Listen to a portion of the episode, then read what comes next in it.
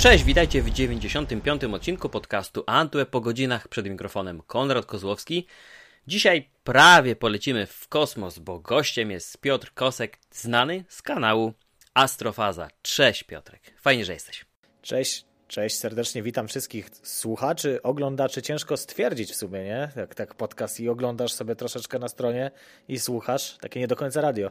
E, no dzisiaj to w ogóle te granice się wszędzie pozacierały, więc e, e, myślę, że takie kategoryzowanie, szufladkowanie, już jesteśmy faktycznie za tym etapem i chyba podobnie jest w lotach w kosmos, bo nawet ci, którzy nie obserwują, nie śledzą tego tematu, no musieli e, w ostatnich tygodniach i miesiącach usłyszeć i też zobaczyć pewnie zapiski e, z tego, jak e, no, rodzina astronautów nam się powiększyła o dosyć nietypowych. Oczywiście mówimy o miliarderach. To są nazwiska, które u nas na Antywebie przewijały się w pierwszej kolejności um, chociażby przy wynikach kwartalnych niektórych firm, chociażby Amazonu. Tutaj będziemy mówić o Jeffie Bezosie, który mimo wszystko niedawno zrezygnował z funkcji e, CEO. Um, mamy też e, kilku innych e, graczy na tym rynku.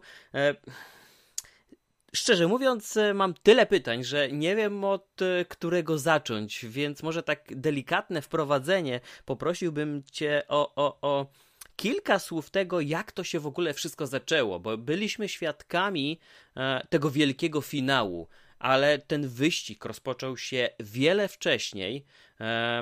No i efekty, jak widać, są e, e, dosyć zaskakujące. Czy, czy, czy w ogóle spodziewałeś się, że tak szybko albo tak późno i że akurat właśnie te osoby wylądują w kosmosie?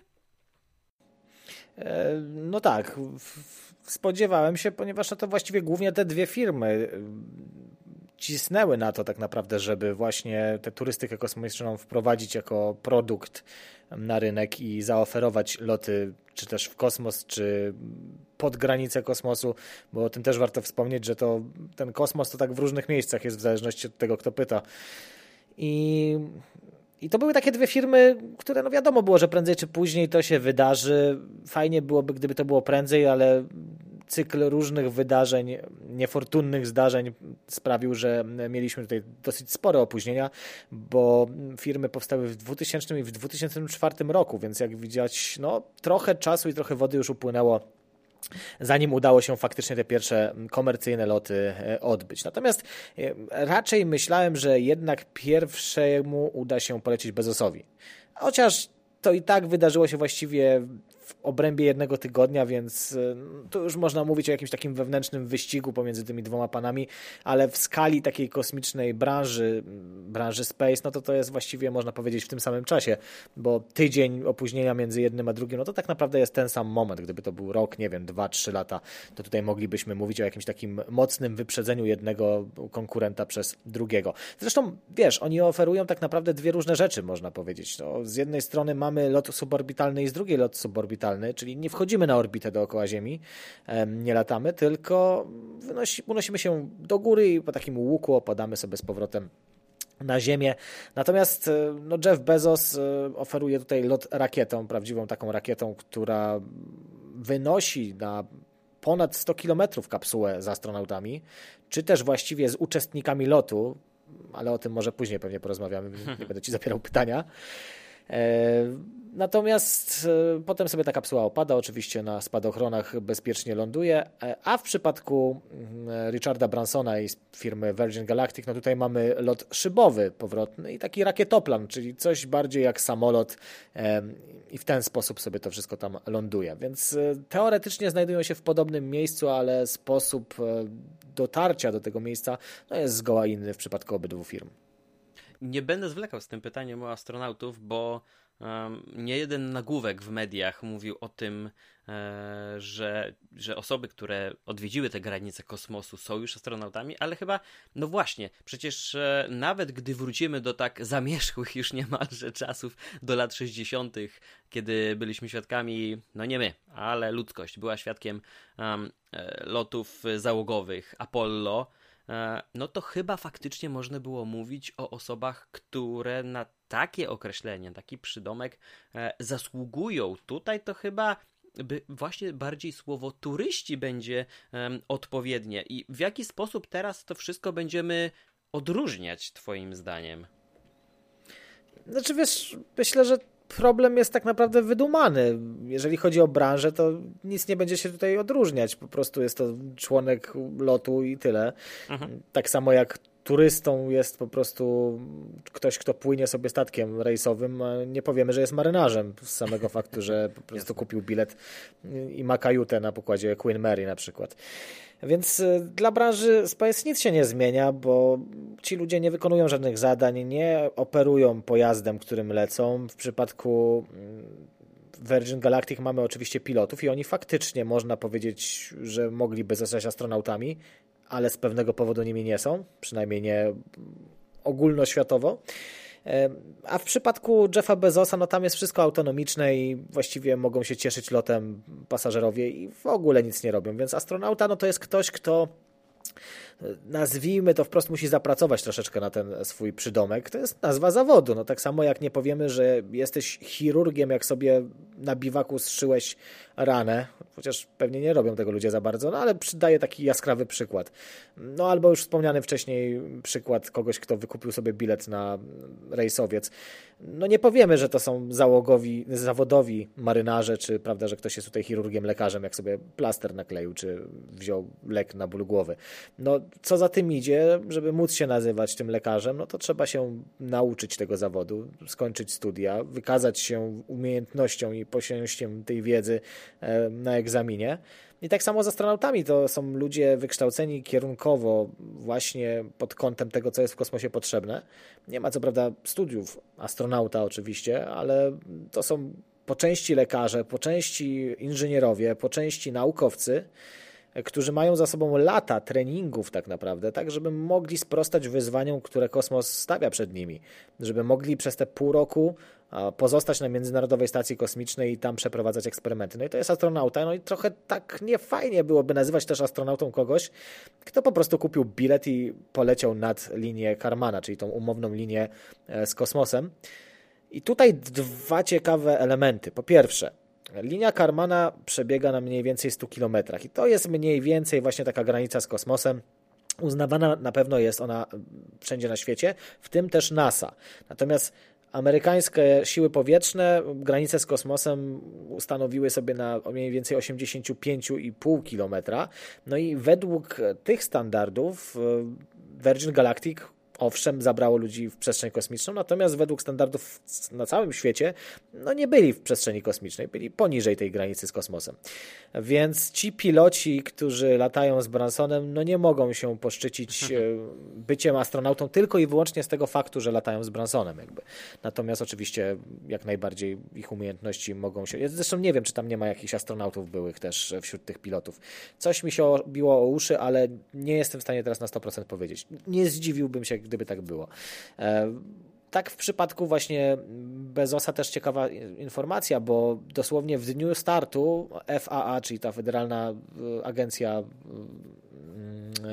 Lotnictwa, tutaj tak by to można było przetłumaczyć, zmieniła kryteria pozostania astronautą, że już nie wystarczy właśnie polecieć powyżej tych 100 kilometrów, tylko trzeba jeszcze wykonywać jakieś tam zadania, które są powierzone dla tego astronauty. Także niestety ci załoganci, nawet nie załoganci, bo to nie jest załoga, oni nie operowali tym statkiem, tylko po prostu uczestnicy logu, lotu e, polecieli powyżej linii Karmana, zobaczyli Ziemię z kosmosu faktycznie, natomiast astronautami oficjalnie się mienić nie mogą.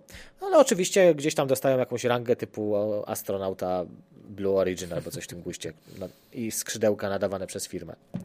I czy to jest złe? No, no nie jest złe. No. Myślę, że tak samo trzeba bić brawo i ja im zazdroszczę, też chciałbym być takim li tylko uczestnikiem lotu. Niekoniecznie jakby pompować ego tym, że mam skrzydełka astronauty, czyli takie odznaczenie. Mhm. To jakby pozostawiam tym, którzy ciężko pracują na to, żeby właśnie sobie na to zasłużyć. No dobrze, ale mówimy tutaj o Blue Origin, mamy Virgin Galactic, mamy mm, dwójkę biznesmenów, którzy sprawili sobie taką wycieczkę. I teraz chyba tak naprawdę zadam to pytanie takie dwa w jednym, bo gdzie teraz w takim razie podziało się SpaceX um, i czy takie loty, te, które organizują obydwaj panowie i sprzedają, handlują już biletami pewnie na, na, na kilka przyszłych lat. Um, czy to w jakikolwiek sposób posuwa nas do przodu, jeśli chodzi o eksplorację kosmosu? Czy to jest tylko takie mm, czynienie tej przestrzeni przystępną dla, dla wciąż dla wybranych, ale mimo wszystko w, w mhm, jakiś mm, sposób mm, dostępną?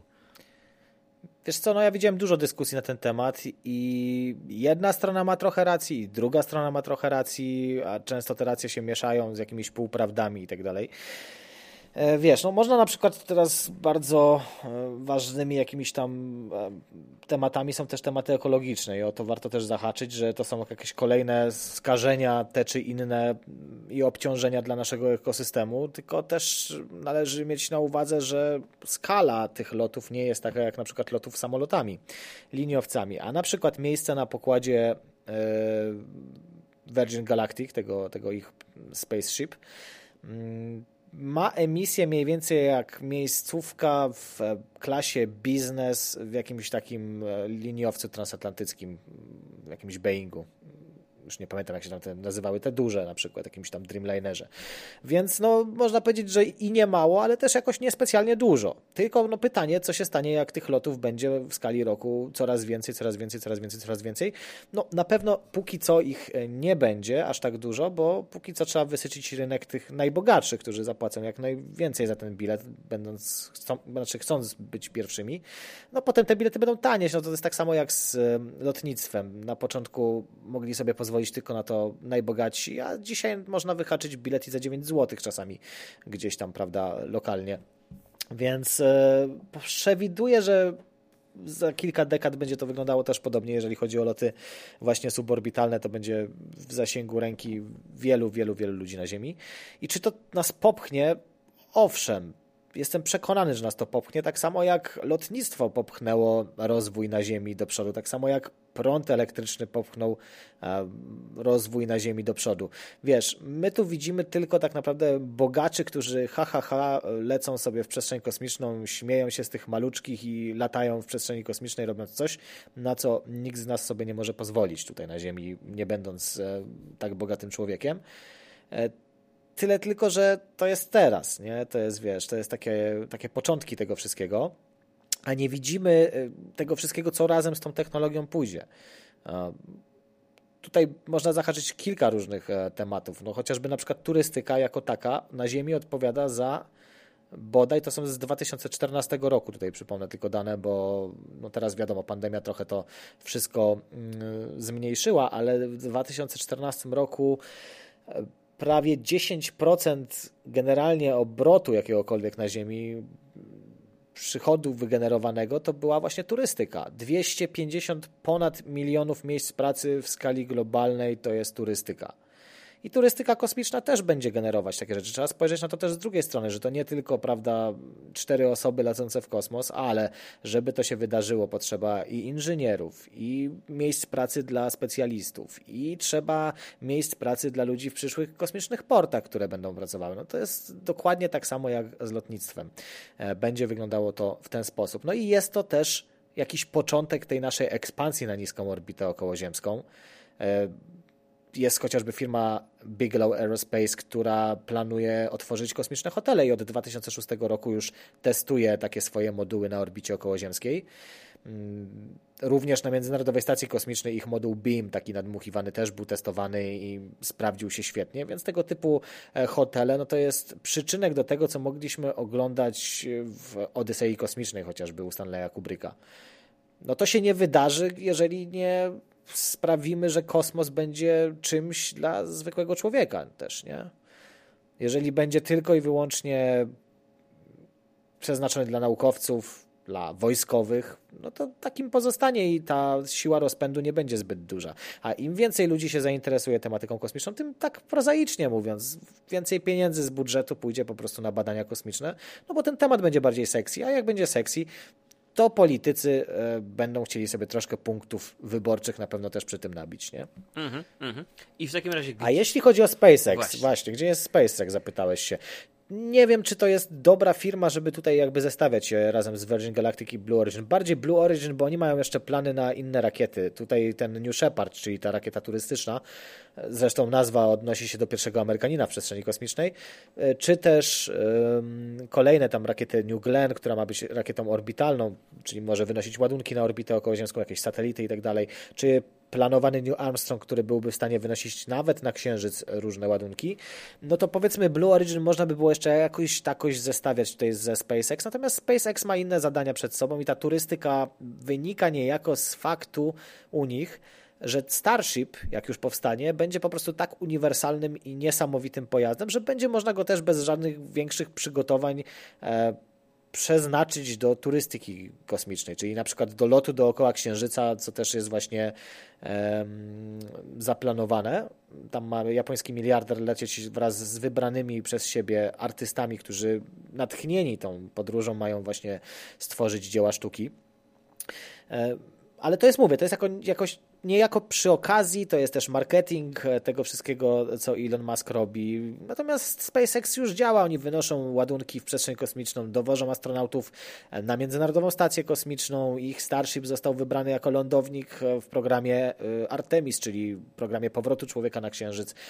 Więc jakby do ciężko mi tutaj jest e, mhm. porównywać to w ogóle. Nie? Oni się nie zajmują kosmiczną turystyką per se, tylko u nich to będzie jakby jeden z dodatkowych elementów, które będą mogli stworzyć w ramach swojej firmy, no bo po prostu pozwala im na to technologia.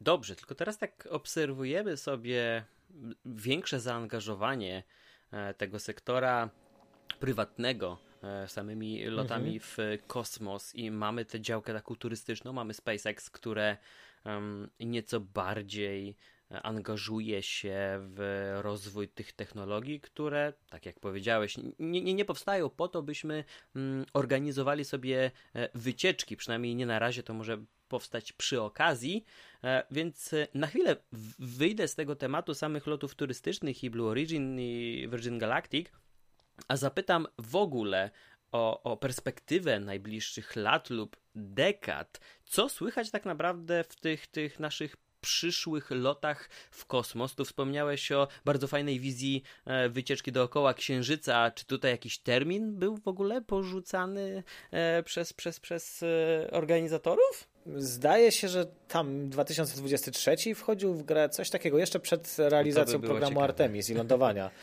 E, wiesz co, patrząc na tempo prac, to nie zdziwiłbym się, gdyby faktycznie to się wydarzyło, aczkolwiek e, jak przy Falconie Heavy też były opóźnienia, więc tutaj też spodziewam się, że może do nich dojść. Z drugiej strony no, trzeba pamiętać też, że firma się rozwija, uczy na własnych błędach i tych błędów jest coraz mniej i te technologie są po prostu trochę przerabiane, a nie muszą wszystkiego od nowa robić. To musimy też mieć na uwadze tutaj. E, co w najbliższych latach? No przede wszystkim program Artemis chyba to jest najważniejsza rzecz, która się wydarzy. Troszkę taki można powiedzieć odgrzewany kotlet z jednej strony, no bo powrót na Księżyc, gdzie już byliśmy, ale z drugiej strony wiesz, to jest taki powrót na zasadzie hej, przylecieliśmy, już tu zostajemy. A nie na zasadzie ledwo udało nam się ogromnym wysiłkiem finansowym oraz wysiłkiem pracy ponad 400 tysięcy ludzi wylądować na Księżycu i jako tako wrócić, bo trzeba pamiętać, że jeżeli chodzi o program Apollo, to tam to kowboje byli dosłownie kosmiczni. Tam w każdym lądowaniu praktycznie były problemy. Nie mhm. było tak, żeby ta technologia była bezpieczna. Dzisiaj nie do pomyślenia. Dzisiaj przy BHP, które jest, mm, dzisiaj przy tym podejściu do bezpieczeństwa w naszym życiu, myślę, że nie miałaby racji bytu tak naprawdę taka misja jak Apollo 11 chociażby. Więc, e, więc dlatego to też troszeczkę wolniej idzie, wiesz, musimy mieć na uwadze te wszystkie dopieszczanie tych technologii, tak żeby to faktycznie miało ręce i nogi, żeby e, było jak najbardziej niezawodne. No teraz wiesz, jeżeli chodzi o takiego na przykład Dragona, e, czyli kapsułę firmy SpaceX, no to wiesz, on jest świetnie sprawdzony sprzęt, który może automatycznie sobie po prostu cały lot samemu odbyć. E, od e, powierzchni Ziemi do stacji kosmicznej zadokować, potem odcumować. To jest niebywałe w porównaniu do tego, co mieliśmy mm, w przypadku Apollo. Tam te systemy też niby były autonomiczne, ale tam co chwila trzeba było ingerencji człowieka, żeby to e, zadziałało. więc Artemis, no powrót na Księżyc, bazy na Księżycu, które tam będą się w najbliższych dekadach pojawiać, miejmy nadzieję. Stacja między, międzynarodowa, chciałem powiedzieć, właściwie mało międzynarodowa, ale stacja Gateway, czyli stacja, która będzie na orbicie cisłunarnej, czyli taka wydłużona orbita wokół Księżyca. I to będzie taki właśnie punkt y, przestankowy, taki przystanek, y, z którego astronauci będą wyruszać później na powierzchnię Księżyca. E, no i potem Mars. Pewnie raczej lata 40., 50. podejrzewam. Trochę jednak, mnie zasmuciłeś jednak. No wiesz co, myślę, że realnie tak to będzie wyglądało. Ja też nie wierzę w 2024 lądowanie człowieka na Księżycu ponowne, bo jest za mało czasu, wydaje mi się, a za dużo rzeczy może się nie powieść. Owszem, jest ten taki idealny słodki punkt, jak to mówią e, Amerykanie, że jeżeli wszystko się dobrze zazębi, no to faktycznie mogłoby do tego dojść, ale jest bardzo duże prawdopodobieństwo, że trzeba będzie ten lot przełożyć. Zresztą oryginalnie, oryginalnie też taki e, anglicyzm, e, początkowo było tak, że ten lądowanie miało się odbyć w 2028. To administracja poprzedniego prezydenta Donalda Trumpa przyspieszyła to niejako i po prostu chcieli w 2024 lądować. E, no ale jak mówię, no tutaj tym razem to nie chodzi o to, żeby pokazać, kto ma większe cojones, tylko żeby faktycznie coś tam zdziałać na tym księżycu, zostać i zbudować jakąś infrastrukturę. Natomiast Mars, no Elon Musk pewnie tam będzie chciał wysyłać swoje rzeczy. Natomiast jeżeli chodzi o taką załogową misję z szansą powrotu, to myślę, że to będą jakieś lata 40 chyba, że coś się jeszcze po drodze wydarzy, to może nawet i 50. No tak realnie do tego podchodząc. Mhm. Ale też bym chciał, żeby w 30 już polecieli. One już zapasem tak naprawdę. Dokładnie. A taka wyprawa, czy Artemis, czy późniejsze misje, tutaj coraz większą rolę właśnie odgrywa ten sektor prywatny. Jak ten balans się teraz rozkłada? Bo um, no chyba będziemy mimo wszystko mówić, że jest to misja e, NASA, ale chyba już przy wiele większym udziale tych zewnętrznych, e, też użyję anglicyzmu, kontraktorów. Wiesz co, y, NASA jak NASA, wiesz, Chińczycy mogą być też tam pierwsi przed NASA. Musimy pamiętać, że oni rozbudowują swój program kosmiczny bardzo prężnie i to jest gracz, który może wręcz zrewolucjonizować troszeczkę ten cały, całą branżę space. Tak, udział sektora prywatnego jest coraz większy i to ma ręce i nogi. Po co państwo przy swojej bezwładności, bo nie oszukujmy się, nawet najlepiej zarządzane państwo jest bardzo bezwładne w porównaniu do jakiejś spółki, firmy, która działa dużo prężniej i te decyzje mogą zachodzić szybciej e, niż, niż jakieś legislacyjne, prawda, tam mhm. procedury, czy procedury nawet wewnątrz e, spółek Skarbu Państwa, czy też takich właśnie podmiotów jak NASA. E, więc dlatego wykorzystują też e, sektor prywatny, plus to, że inwestują też swoje pieniądze. Oczywiście tam są pieniądze bez budżetów, to angażowane i to spore, ale przy okazji łączone z tym budżetem firmy.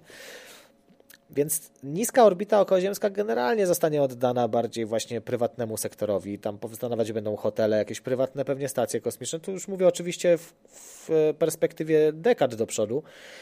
E, i nie będzie się tym zajmować NASA. Po co NASA ma latać swoimi pojazdami opracowywanymi za grube miliardy, miliardy, skoro może po prostu wykorzystać firmę transportową? Przecież y, nie stawiamy swojego własnego chociaż w Polsce akurat to się dzieje, ale nie stawiamy własnych firm po to, żeby coś zrobić, skoro mamy dostępne firmy na rynku w postaci naszych rodzimych spółek, jakichś, które mogą nam to ogarnąć, nie wiem, przewozy paczek i tak dalej.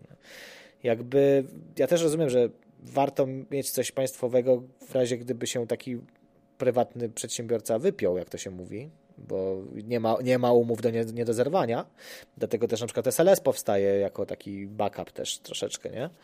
E, ale raczej podejrzewam, że taniej i lepiej będzie latać Starshipami, kiedy one już powstaną, bo to będzie się bardziej opłacało.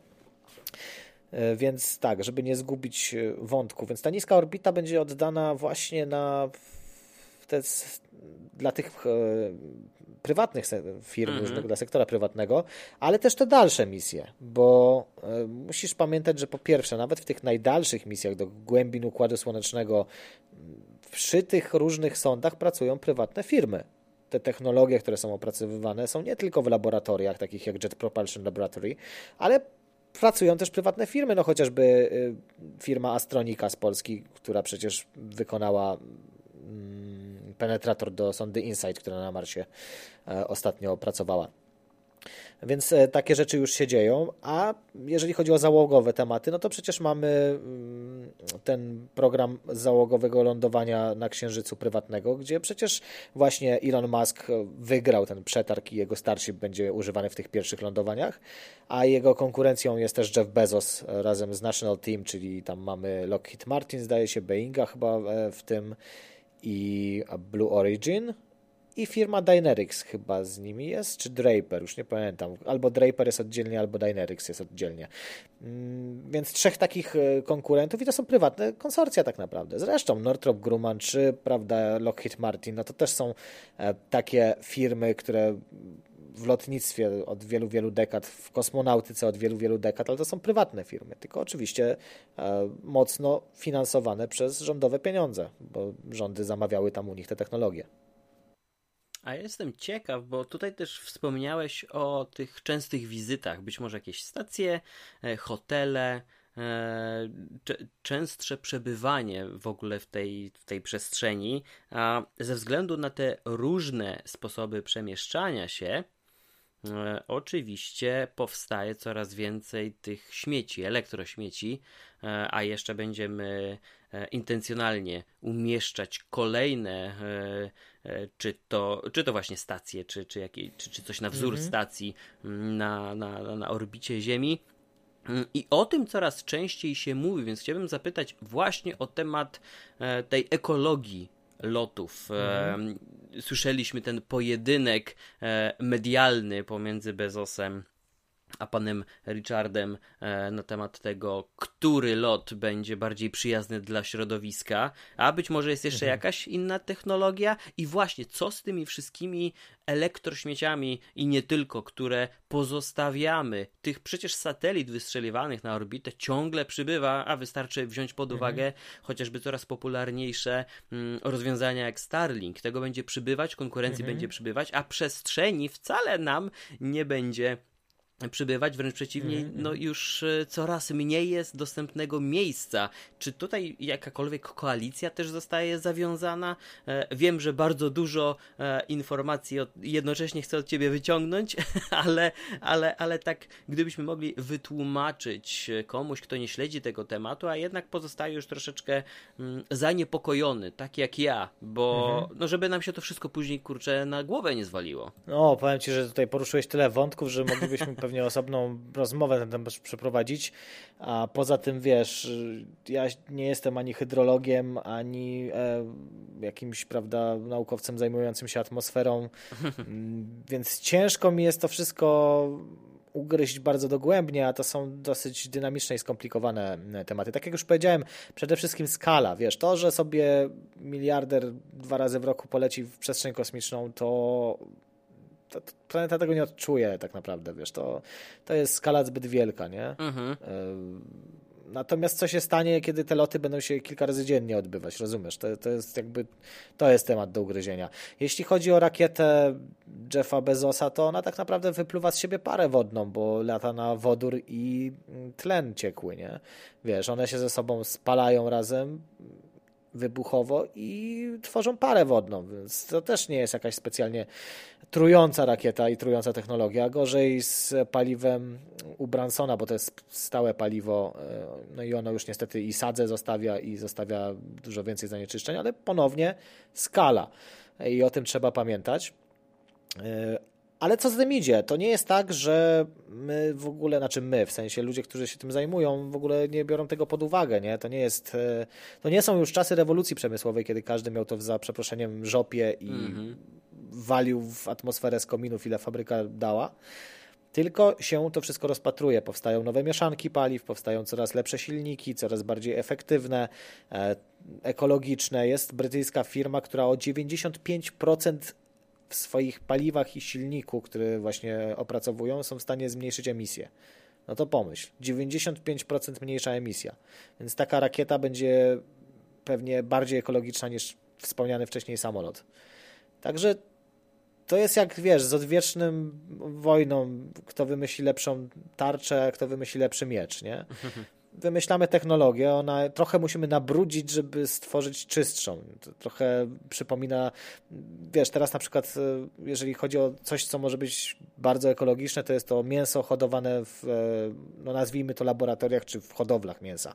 No, taka technologia powstała, ona co prawda jeszcze nie jest ogólnodostępna, ale prace trwają nad tym, żeby można było coś takiego wprowadzić e, na masową skalę. No i teraz popatrz, jakże to jest przewrotne. Ile musieliśmy zjeść zwierząt i ich zabić, żeby uwolnić zasoby naszych mózgów, nie musieć, e, wiesz, od rana do wieczora polować i tak dalej, i tak dalej.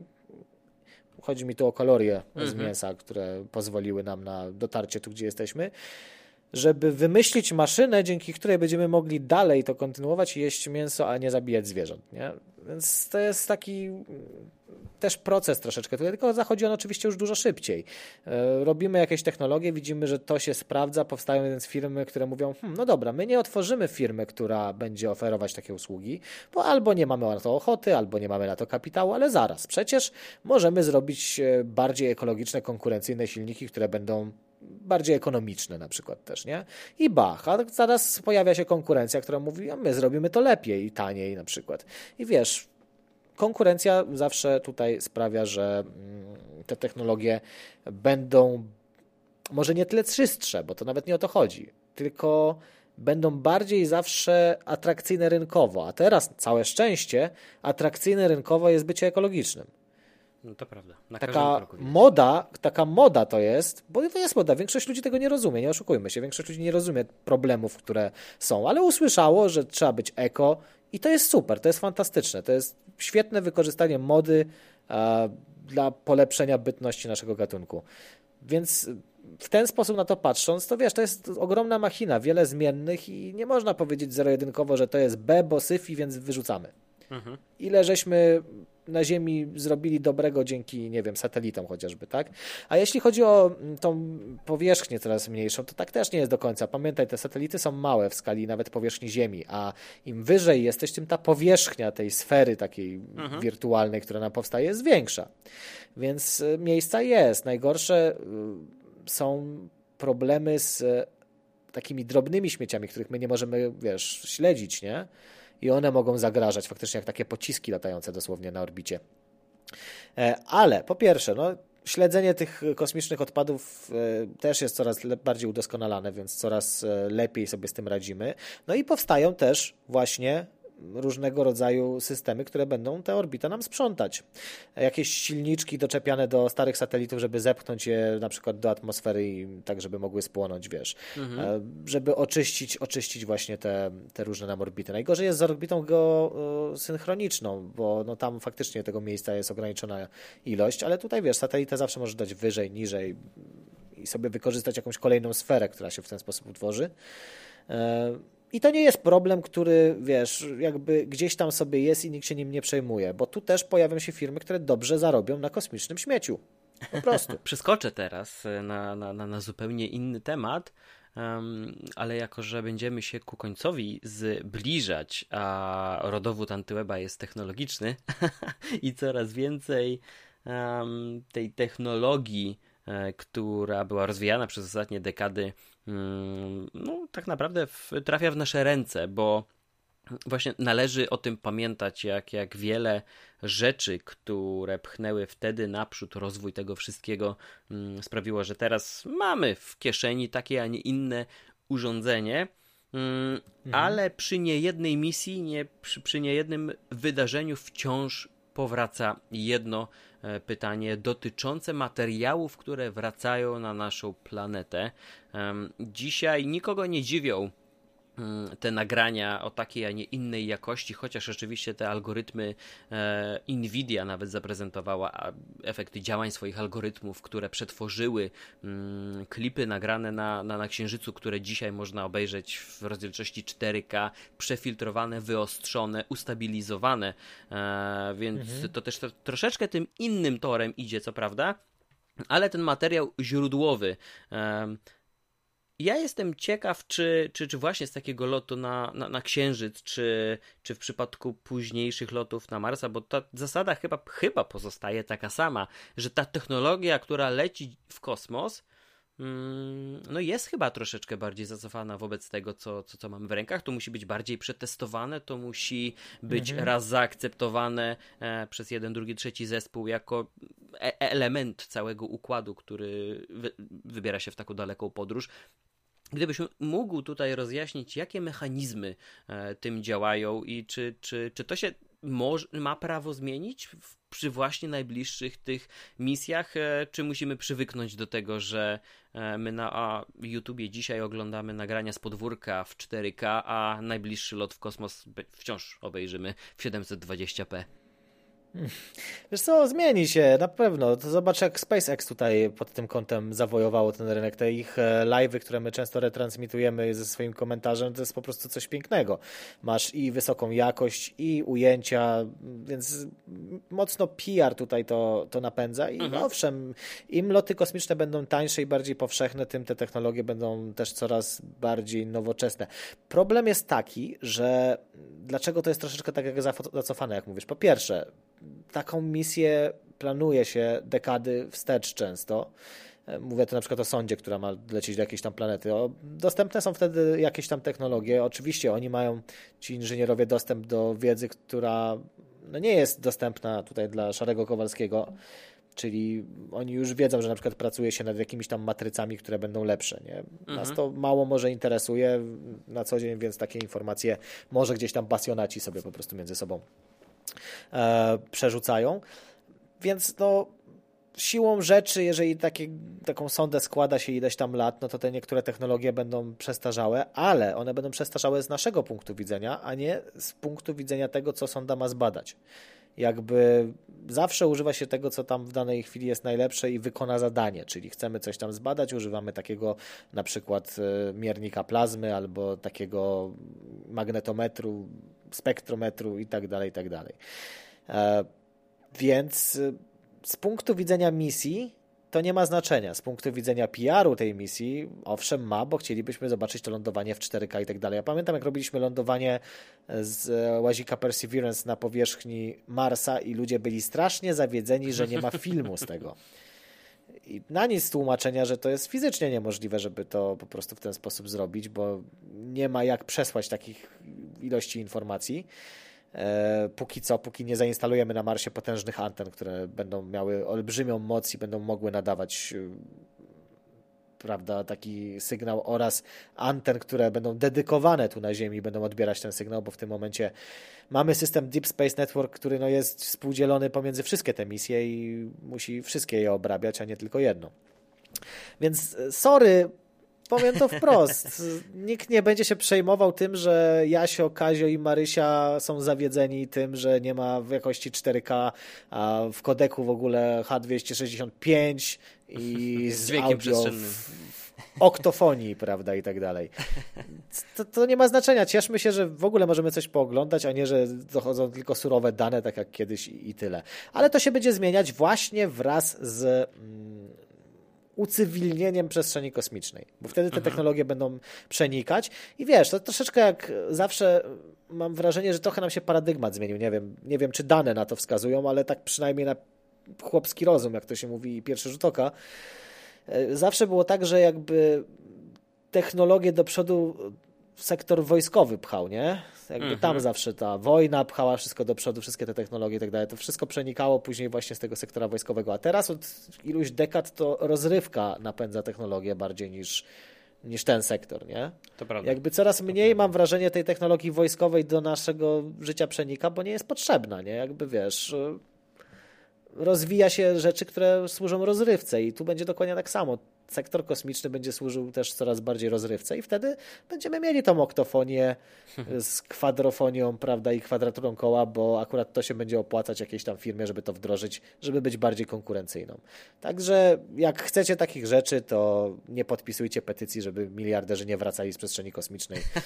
tak jak 185 tysięcy ludzi, którzy życzyło śmierci Jeffowi Bezosowi i jeszcze mówiąc, że jest bardziej złowrogi niż dyktatorzy, którzy zabili kilkadziesiąt milionów ludzi, bo i takie głosy się pojawiają. No cóż, No, Dobre czasy sprzyjają szerzeniu różnych dziwnych teorii. E, no niestety, niestety, niestety, ale pozostańmy w tej e, bardziej optymistycznej sferze, bo chciałem na koniec zapytać, w którym kierunku mamy teraz um, patrzeć, jakich informacji szukać, um, co, co, powinniśmy śledzić w najbliższym czasie, bo za nami dwa historyczne, jakby nie patrzeć, loty, e, więc mhm. co wydarzy się w najbliższym czasie um, ciekawego w tej przestrzeni kosmicznej? Myślę, że Starship to jest to, na co powinniśmy w tym momencie patrzeć. Ja właśnie teraz patrzę.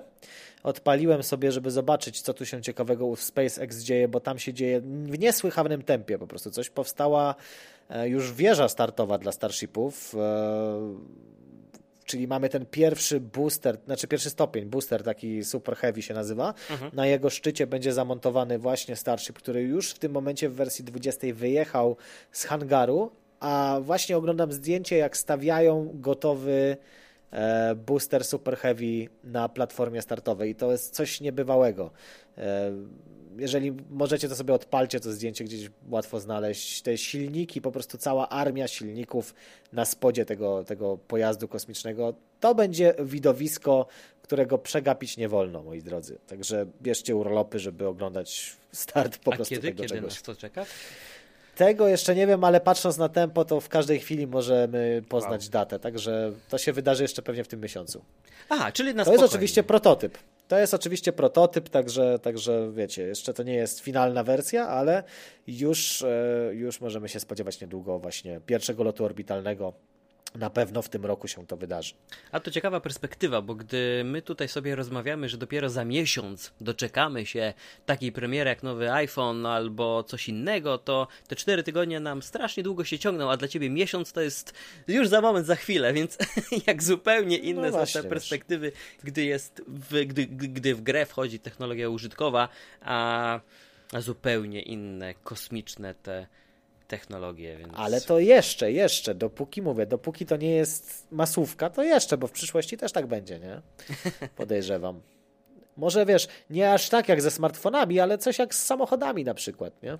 E, tak, ich premiery, a chyba też w pewnym momencie i, i Amerykanów, i świat, nawet loty na Księżyc wtedy znudziły te kilka dekad wstecz, więc... Bardzo szybko. Bardzo szybko. Powiem ci, szybko. że przyzwyczajamy się. E, już chyba Apollo 14 było transmitowane nie na głównym kanale telewizyjnym, tylko gdzieś tam na tych dalszych, typu na naszej dwójce załóżmy w tamtych mm -hmm. czasach. Nie? Mm -hmm. Zaskakujące. Nie wiem, czy dwójka już wtedy była, ale to tak jakbyś wiesz, na zasadzie no już ważniejszy jest tam e, największy świniak pana Józefa wyhodowany pod Brzeźnicami niż, prawda, lot, który ludzie nie oglądali aż tak tłumnie. No niestety, niestety, ale być może troszeczkę teraz w tym bardziej pozytywnym aspekcie historia zatoczy koło, wrócimy na Księżyc, troszeczkę się e, zadomowimy i niech to będzie w takim razie ten punkt um, taki e, przesiadkowy dla, dla dalszych mhm. lotów. Pewnie nie za naszego życia, ale e, być może czerwoną planetę, ale coś innego, żebyśmy nasz, na własne oczy zobaczyli. A, może kiedyś pięknego dnia w takim razie. Kto wie, kto wie. Jak widzisz, wszystko idzie szybko, byleby się tylko nie przewrócić. A, no właśnie, właśnie. Ja przy okazji, żeby za dużo troszeczkę tych um, negatywnych aspektów nie wypływało, tutaj nawiązuję oczywiście do tej podpisywanej petycji online. No niestety i pozytywne i te bardziej negatywne aspekty dzięki sieci coraz szybciej się rozprzestrzeniają, a wśród nich nasz rodzynek, czyli dzisiejszy odcinek podcastu. Dzięki wielkie Ci Piotrze za, za obecność, za wszystkie informacje. Kanał Astrofaza, jeśli macie ochotę nie tylko posłuchać, ale też zobaczyć fajne rzeczy, to, to zachęcamy do tworzenia. Dziękuję Ci za ten czas. Dzięki serdecznie i pozdrawiam wszystkich. Dziękujemy, do usłyszenia.